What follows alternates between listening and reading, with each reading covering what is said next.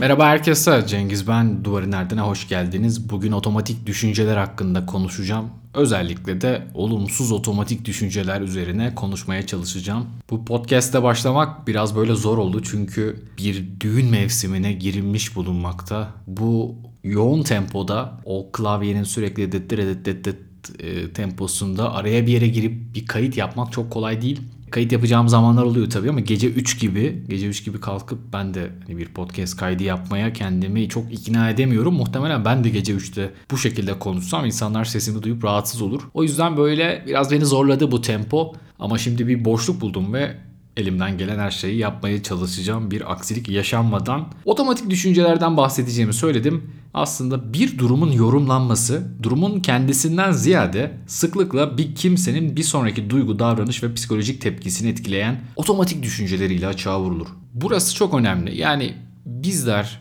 bazı sahneleri yaşarken aklımıza çok hızlıca bazı düşünceler gelir. Ben bunları hastalarımla da çok sık konuşuyorum. Hatta dedim ki yani ben bunu Sürekli konuşuyorum, sürekli konuşuyorum. Böyle bir toparlayayım, güzel bir podcast formatında bunları anlatayım. Belki pek çok insan da bundan faydalanır diye. Aslında bir içgörü kazandırması anlamında da önemli.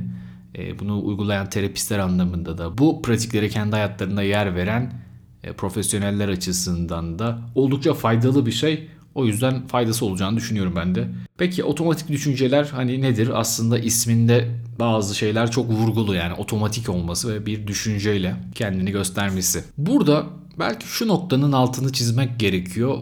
Ruhsal hastalıklarda olumsuz otomatik düşünceler daha fazla ama otomatik düşünceler hayatın her anında. Hani bununla da ilgili çok fazla belki teori var. İnsan nasıl düşünür, neden düşünür ya da neden bir çırpıda hızlıca bazı kararlara varırız diye.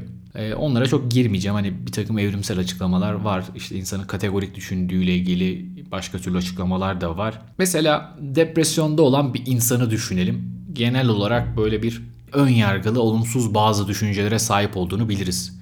Kendisini nasıl ifade eder? İşte bir durum karşısında e, ben iyi değilim ya da işte dünyaya bakarken işte diğer insanlara bakarken hayatın bir anlamı yok ya da gelecekle ilgili bazı düşünceleri vardır. Hiçbir şey düzelmeyecek ya da ben hep böyle hissedeceğim gibi çok fazla olumsuz düşüncesi vardır. Endişeli insanları düşünelim ya da sosyal fobisi olan insanları düşünelim. E, işte endişeli bir insan mesela sağlığıyla ilgili endişeleniyor. En ufak bir vücudunda bir değişiklik hissettiğinde eyvah ölüyorum çok hızlı bir düşünce bu yani. Olumsuz otomatik düşünce çok hızlı geliyor. Ya da işte sosyal fobiyi düşünelim. İşte bir yere giriyorsunuz. İnsanlar size selam vermiyor. Çok hızlı bir şekilde ben çok önemsiz birisiyim. İnsanlar beni önemsemiyor gibi bazı düşüncelere kapılabilirsiniz. Bunlar da aslında hani nasıl diyeyim? E, özellikle depresyonla ilgili anksiyeteyle ilgili yer. Kendi içinde tartışmaya açık hani bir takım yanlılıklar var.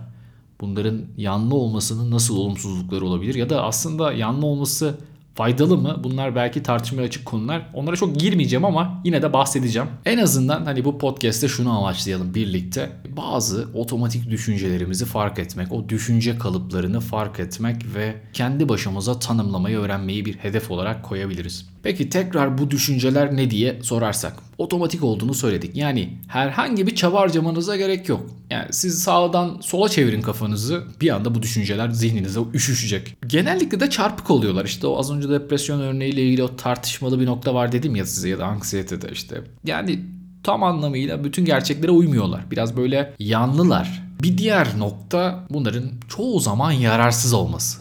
Yani sizin aklınıza bir düşünce geldi ve o anda o bir duyguyu ortaya çıkardı. Hatta o duygunun daha da güçlü hissedilmesine neden oldu. Eğer olumsuz bir duyguysa bu tabii.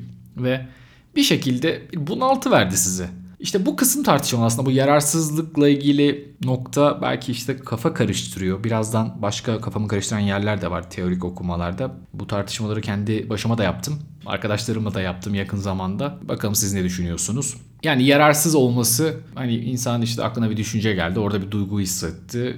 O an için çok bir yararı olmamasıyla alakalı ama belki uzun vadede yararı olabilir onu bilmiyorum. Orası tartışmalı.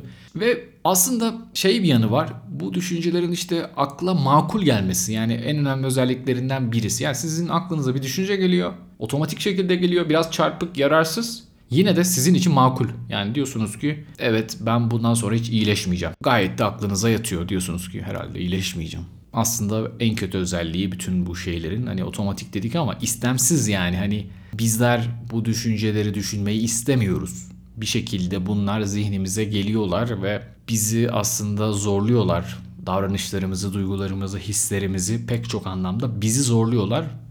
Ama bu düşüncelerin de bir faydası olabilir. Nasıl bir faydası olabilir? O anda aklımıza hızlıca gelen bu düşüncelerin nasıl bir faydası olabilir? Şöyle Bizler mesela hani biz e, işte psikiyatrist olarak ya da işte klinik psikolojiyle ilgileniyorsanız hastalarınızı anlamak, tanımak için bir takım yöntemlere başvurursunuz. Ya da ben mesela da hekimlik üzerinden örnek vereyim. Hasta bize gelir ve işte diğer bölümlere gittim.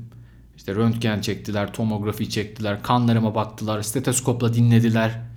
Ekoma baktılar, işte holter taktılar, çarpıntım var mı yok mu falan her şeye baktılar ve hiçbir şey bulamadılar diye söyler ve işte hani böyle şey gibi yani topu size attılar hocam. Bunun altında psikolojik bir şey olabilir diye söylüyorlar. Şimdi bu noktada yani bir şeyin gerçekten psikolojik olduğunu anlamak böyle çok da kolay bir şey değil. Kaldı ki yani bu işte zihin beden dualizm hani binlerce yıldır tartışılan bir şey. Bunlar bu kadar birbirinden rahatlıkla seper edilen şeyler değil. Ama yine de diyelim ki fiziksel bir şey yok ve zihinsel bir şeyin olduğunu düşünüyoruz. Burada peki yani ne ne olabilir? Yani nasıl bir şey olabilir gibi üzerinde düşünüyoruz ve hani bizim böyle net bir tetkikimiz yok. Evet bazı işte testler var, bazı ölçekler var ama ne kadar hani hastanın kafasına girip zihnine girip bunları bir şekilde böyle görebiliyoruz. Otomatik düşünceler biraz bunlarla ilgili fayda sağlıyor. Ben aslında biraz buna benzetiyorum. Yani bizim de bir muayene hani nasıl diyelim aracımız gibi. Bazen tabi bunları e, bu kısa süreli muayenelerde yapmak çok kolay değil.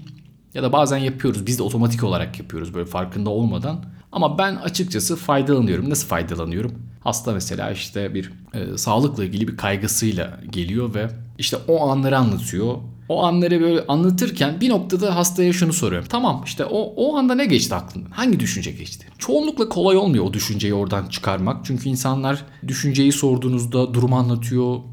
Bazen duygularını söylüyorlar ya da işte size bir soruyla cevap veriyorlar. Yani işte o anda aklınızdan ne geçti diye soruyorsunuz. İşte acaba ölebilir miyim? Aslında bir düşünce de yani bu ölüyorum herhalde düşüncesini bir soru işaretiyle size tekrar gönderiyorlar. Biraz karışıyor ama siz bir şekilde tekrar hastayı yönlendirerek o anı tekrar gitmesini, oradan bir düşünce çıkarmasını istiyorsunuz. Aslında bu bilgisayar davranışçı terapide çok daha sık uygulanan bir teknik ama diyelim ki burada da bunun pratiğini yapıyoruz. Burada nasıl bir olay var? Şöyle bir şey var. Yani bu hasta bu ani otomatik düşüncesini fark edebilirse bizim için belki altta yatan o diğer düşünceler, temel inançlar her neyse onları fark etmek daha kolay olacak. Şöyle bir benzetmeyle anlatayım ben size. Şimdi ben Hakkari'de yaşıyorum bir süredir ve ben burayla ilgili hani size anlatsam işte bir podcast çeksem hatta desem ki Hakkari şöyle bir yer, böyle bir yer, ters lale, düz lale işte Sümbül Dağı bilmem ne falan anlatsam anlatsam anlatsam bir yere kadar belki aklınızda bir şeyler canlanır. Ama benim çok uzun uzun detaylı detaylı anlatmam lazım. Kaldı ki ben bunu mesela annemlere yaptım yani. Anneme anlattım anlattım anlattım. Anladığını düşündüm. Geldiğinde gördük ki benim anlattıklarımla onun zihninde oluşan düşünceyle gördüğünde olan düşünce çok da benzemiyor. Ama mesela şöyle bir şey yapsak birisine bir yeri anlatırken e, orası ile ilgili fotoğraflar çeksek 4-5 tane fotoğraf çeksek ve fotoğrafları göstersek yani ben mesela Sümbül Dağı'nın fotoğrafını çeksem, işte ters lalelerin fotoğrafını çeksem, Zap suyunun fotoğrafını çeksem, şehrin merkezinden birkaç yerin fotoğrafını çeksem, işte birkaç Toma'nın, Akrebin işte askeri aracın fotoğrafını çeksem ve bunları size göstersem belki o zaman zihninizde daha iyi canlandırabilirsiniz. Aslında bu otomatik düşüncelerde biraz böyle. Yani biz bir insanın zihninden geçenleri anlamaya çalışıyoruz ama tam da o anlarda bir fotoğraf çekmesini istiyoruz. Yani o düşünce, tam o saniyede düşündüğü şey o anın bir fotoğrafı. Normalde bir insanın evet pek çok anına tanık olabilirsiniz. İşte günlük yaşamında kaygılandığını söyleyebilir, üzüldüğünü söyleyebilir, normal bir günden bahsedebilir ama bazı anlar daha fazla duygunun böyle ortaya çıktığı, duyguların daha yoğun yaşandığı anlar ve o anların fotoğrafını çektiğimizde o insanı anlamak daha mümkün oluyor. O yüzden bu işin de böyle bir avantajı var ve böyle bir anda bir insanın düşüncelerini fark etmek daha kolay oluyor. Mesela İngilizce konuşuyorsunuz birisiyle e, sizin ana diliniz değil karşıdakinin ana dili ve böyle çok hızlıca bazı düşünceler geliyor aklınıza. Bazı otomatik düşünceler. Mesela bir şey söylüyorsunuz o size bir şey söylüyor. İşte tam o anda diyorsunuz ki eyvah şu anda söylediği kelimeyi anlamayacağım. Ya da yanlış cevap vereceğim gibi çok hızlı bazı düşünceler geliyor aklınıza. Ve siz sonrasında hani bu düşüncelerin altına baktığınızda, düşünceleri üzerine konuştuğunuzda e, ne olduğunu anlıyorsunuz. Aslında o anda bir endişe, panik hali belki hissettiğiniz ve tam olarak düşüncelerinizi de seçemiyorsunuz. Siz daha çok duyguyu dile getiriyorsunuz ama aslında o anın fotoğrafını çektiğimizde bu otomatik düşüncenizde e, belki işte İngilizceye dair bir yetersizlik, e, eksik hissetme gibi pek çok altta yatan temel düşünceyi görmüş olacağız. Tam da belki yeri gelmişken burada Cambly'den bahsedeyim size. Cambly ana dili İngilizce olan eğitmenlerle online ve görüntülü olarak İngilizce dersi yapabileceğiniz bir uygulama ve Cambly'nin amacı aslında bireylerin İngilizce korkularını yenmeleri, yurt dışına gitme fırsatı olmayanlar için de farklı kültürlerden insanlara bağlanıp kolayca pratik yapabilmeleri. Belki bu pratikler zamanla otomatik düşünceleri de değiştirebilir. Tabii bunu denemek lazım. Denemek için de Cambly ücretsiz bir ilk ders sunuyor. 60 duvar koduyla Cambly'i deneyebilirsiniz. Podcast'in açıklamalarında linki bulabileceksiniz. Mesela bu podcast'te ben otomatik düşüncelere bir anda daldım böyle. Dedim ki işte şöyledir, istemsizdir, çarpıktır, yanlıdır, faydalıdır, faydasızdır gibi. Mesela bu podcast'i dinlerken yani bu alanda çok çalışmayan birisi şöyle düşünebilir. Eyvah ben bu podcast'i anlamıyorum. Mesela bu otomatik düşünce çok hızlı gelebilir. Hafif böyle bir endişe hissedebilirsiniz. Hatta şöyle yapabilirsiniz. Ya ben bu podcast'i kapatayım. Kapatayım sonra dinlerim ya da işte kapatayım hiç dinlemem. Bir daha da Cengiz'i hiç dinlemem de diyebilirsiniz. Bazen böyle işte düşünceler farklı duygu ve davranışlara yol açabiliyor. Ama bunun bir otomatik düşünce olduğunu fark ettiğinizde o zaman şöyle diyebilirsiniz kendinize. Evet Cengiz anlatıyor. Bu benim çok alınım da değil. Bir kısmını anlıyorum anlayamadığım yeri belki tekrar dinlediğinde anlarım. Mesela bu böyle daha şefkatli, daha yapıcı bir düşünce. Böyle bir otomatik düşünceye şekil verdiğimizde, alternatif bir düşünce geliştirdiğimizde farklı bir yönden bakabiliyoruz olaya. Ama az önce de söylediğim gibi yani işte eyvah ben anlamıyorum. Hatta bu düşünce işte yarattığı kaygıyla beraber bir başka düşünceyi daha ben hiç anlamıyorum. Hatta bir sonraki düşünce ya ben podcast dinleyemiyorum. Bir sonraki düşünce ya ben bu konulardan anladığımı sanırdım ama ben galiba psikolojiyle ilgili hiç anlamıyorum. Ya da herkes anlıyor benim anlamam kıt gibi çok işte yetersizlik e, gibi böyle şemalara kadar giden bir yer var ve gittikçe o sıkıntı bunaltı artıyor ve işte podcast'i kapatmak. Bir daha da podcast dinlemeyeceğim gibi bir karara bile varabiliyor insan. Burada otomatik düşüncelerle ilgili şöyle bir tartışma var. Yani geçerlilik ve yararlılık. Otomatik düşüncelerin en yaygın türü objektif kanıtlar oluşmasına rağmen bunun aksine bir şekilde bozulmuş olarak ortaya çıkması. Bir diğer şey düşüncenin doğruluğu var ama düşünceden ortaya çıkan sonuç bozulmuş olabilir. Ee, mesela bir arkadaşınızla buluşacaksınız ve işte buluşmakla ilgili böyle bir şüphe oluştu kafanızda bir plan çıktı gibi. Ve çok hızlı bir düşünce geliyor aklınıza. Ben arkadaşıma verdiğim sözü tutmadım. Evet bu düşünce geçerli yani doğru arkadaşınıza verdiğiniz sözü tutmadınız. Ama insanlar bazı zamanlarda işte bu ruhsal hastalıklar olanlarda daha sık ama genel de olabilir. Çok hızlı bir şekilde ben bu yüzden kötü bir insanım diye bir başka sonuca çıkıyor. Aslında evet ilk baştaki düşünce geçerli ama buradan yola çıkarak ortaya koyduğu sonuç yanlış ya da bundan bu sonuç çıkmaz. Aslında bu e, geçenlerde de tartıştığım bir şey arkadaşımla. Yani bu otomatik düşüncenin tip ikisi şeye benziyor. Şizofrenideki düşünce bozukluklarına benziyor. Orada da mesela non-sequitur düşünce diye bir şey var. Yani bazı e, sanrıların oluşmasıyla da ilgili mekanizmalardan bir tanesi. Mesela adamın birisi yolda yürüyor. O sırada bir sokak lambası patlıyor. Ha karım beni aldatıyor diyor. Yani aslında çok alakası olan iki şey değil. Yani sokak lambasının patlamasıyla karısının onu aldatması. Yani onda hiçbir ilişki yok. Non sequitur. Burada ise hani yani arkadaşıma sözü verdim tutamadım. Evet ben demek kötü birisiyim. Yani bu ikisinin çok da bir alakası yok. Yani sen bu seferlik sözünü tutmayan birisi olabilirsin gibi. Bazen de şöyle bir şey oluyor. İşte hani bu yararlılık geçerlik üzerine konuşuyoruz. İşte önünüzde bir e, şeyler var. Mesela ben şimdi bu hafta kongreye gideceğim. Kongre ile ilgili konuşmamı hazırlamaya çalışıyorum. Slaytımı hazırlamaya çalışıyorum. Epey de mesaimi alacak ve mesela aklıma şey geliyor. Ya bu çok çok uzun bir şey e, ve hani bu slaytları hazırlamak sabaha kadar sürer yani. Bütün günümü ben buna vereceğim gibi bir düşünce geliyor aklıma. Ve biraz kaygılandırıyor yani. Biraz böyle bunaltı hissi veriyor. Aslında doğru da. Buradaki şey yararsız olması. Yani ben bunu düşündüğümde bana bunun çok bir faydası yok. O vakit şöyle düşünüyorsun. Diyorsun ki kendine yani ben evet bu slaytları hazırlamam. İşte bu kongrede yapacağım konuşmanın hazırlığını yapmam uzun bir zaman alacak. Bunun farkındayım. Fakat bunu yapabilirim. Daha önce de yaptım. Ne kadar süre üzerinde çalışacağımı düşünmek beni mutsuz eder ve hatta konsantrasyonumu bozar.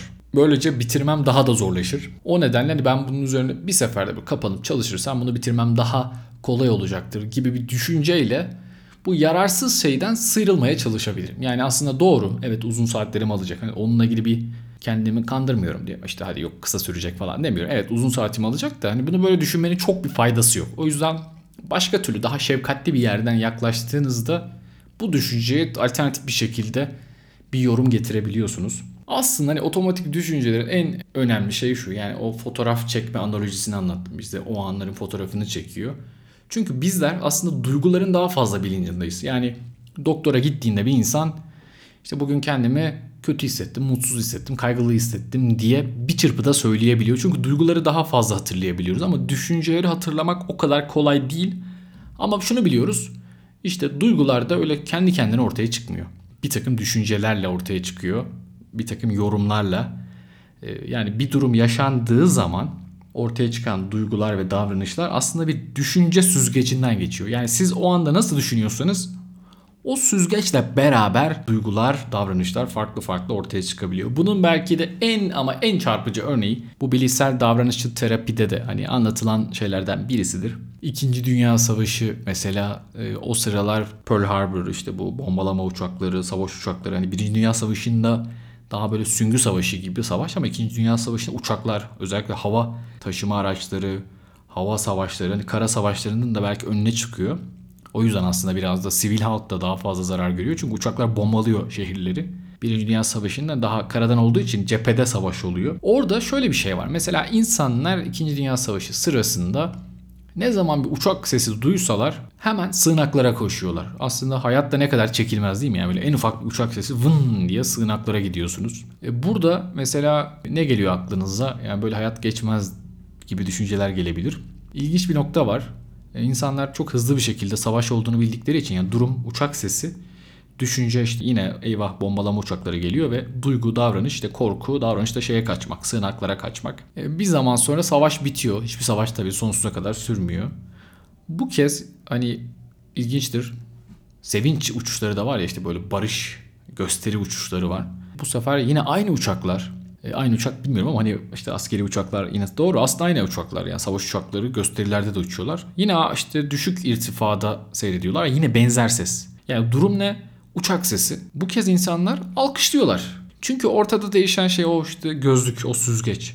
İnsanlar bu kez yorum yaparken şu anda barış dönemi ve bu uçaklar gösteri uçaklarıdır diye düşünüyorlar. Aslında düşüncelerin duygularımızı ve davranışlarımızı nasıl etkilediğine en çarpıcı örneklerden birisi. Belki hani bu haftalığına hani ödev veriyormuşum gibi iyice böyle burada terapi yapıyormuşum gibi oldu. Bence şey pratiğini yapabilirsiniz. Böyle duygularınızın farklı farklı hissettiğiniz zamanlarda işte inişlerin çıkışların çok olduğu bir zamanda tam o anda düşüncelerinizi fark etmeye çalışın. Ben mesela gün içinde bunu yapıyorum. Hani size az önce dedim ya işte pratikte de belki yapan kişiler de kendi hayatlarına uyguluyorlar. Mesela bazen böyle bir, içinde bir sıkıntı oluyor insanın. Yani böyle bir ne olduğunu da hatırlamıyorsun. Sadece sıkıntıyı hatırlıyorsun. Ya kendimi kötü hissettim ya işte ne ne ne oldu diye düşünüyorsun böyle ve diyorsun sonra ne oldu bir ana gidiyorsun tekrar gözden geçiriyorsun işte telefonuma baktım aklıma bir şey geldi kitap vardı önümde oradaki bir kelime vardı sanki derken derken ha o düşünceyi hatırlıyorsun aslında.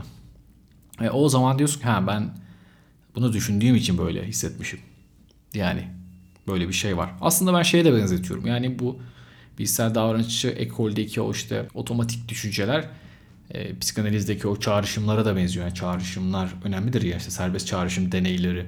E, bence ikisinin kesiştiği bir yer ve aslında bu psikoterapi ekollerinin birbirine hiç benzemezmiş gibi anlatılır ya. Çok da benzeyen yerleri var, yanları var. Yani işte bu serbest çağrışımlarla otomatik düşünceler birbirine bence benziyor. Yani birinde serbest deniyor, birinde otomatik deniyor, tekinde çağrışım deniyor, tekinde düşünce. O yüzden hani böyle bir tarafı da var. Hani bu nereden aklıma geldi? İşte ha bir de şeyi diyecektim. Az önce de bir örnek verdim ya işte. Non sequitur düşünceden örnek verdim ya. Otomatik düşünce tip 2. Yani e, bir şeyi düşünüyor aslında doğru ama ondan farklı bir sonuca varıyor. E, mesela bazı psikozlarda da yine olan bir şey. Mesela birisini görüyor, bir polisi görüyor e, polis orada işte güvenlik için var. Doğru ama sonra diyor ki beni takip ediyor çok hızlı bir şekilde. Yani elde aksi kanıtlar da var. Yani o polisin orada olduğuna dair ama inanmıyor mesela. Bazen böyle herhalde zaman zaman gün içinde hani bu otomatik düşünceler mi artık bilmiyorum ama hafif hafif böyle psikotik olduğumuz anlar olabiliyor. Yani çok hızlı bir şekilde. Yani bunu sadece şizofreni hastaları gibi düşünmeyin. Yani işte bir şey oluyor ve diyelim ki kız arkadaşınız size 3-5 saniye geç cevap veriyor beklediğinizde ama çok hızlı bir şekilde ha başkasını seviyor herhalde ya da ha beni aldatıyor gibi çok böyle elinizde bir kanıt olmadan çok hızlı bazı düşüncelere vardığınız anlar oluyor. Böyle belki küçük psikoz anları mı bunlar? Böyle gerçekten hafif kopma, geri gelme. Aslında belki o, o kısım önemli yani. Yani gerçeklikten kopup geri gelebilme becerisi de önemli. Bazen yani belki psikozda bu olan şey yani gerçeklikten koptuktan sonra gerçeğe gelememe gibi bir şey. O yüzden hani tam psikozda diyemeyiz ama aslında hayatın içinde herkes böyle bir psikozun kenarlarında dolaşıyor. Öyle çok da kendinize güvenmeyin. Hiç belli olmaz insanın ne zaman psikotik olacağı. Bunu ben özellikle gençlere söylüyorum. Alkol ya da madde kullanırken hiç güvenme o zihnine böyle iki dal esrarla psikotik olursun. Hayatın sürekli hani bir daha psikoza gireceğim mi diye geçer gibi böyle pek çok abi tavsiyesi yaptığım oluyor doktor kimliğinin yanında. Evet bu podcast'te otomatik düşünceleri, düşüncelerin hayatımızdaki yeri, işte duygularımız, davranışlarımızı nasıl etkilediği üzerine biraz konuştum. Umarım faydası olur. Biraz daha böyle pratik örneklerle yapılabilecek bir podcast kaydetmeye çalıştım. Buraya kadar dinleyen herkese çok teşekkür ederim. Kendinize iyi bakın. Hoşçakalın.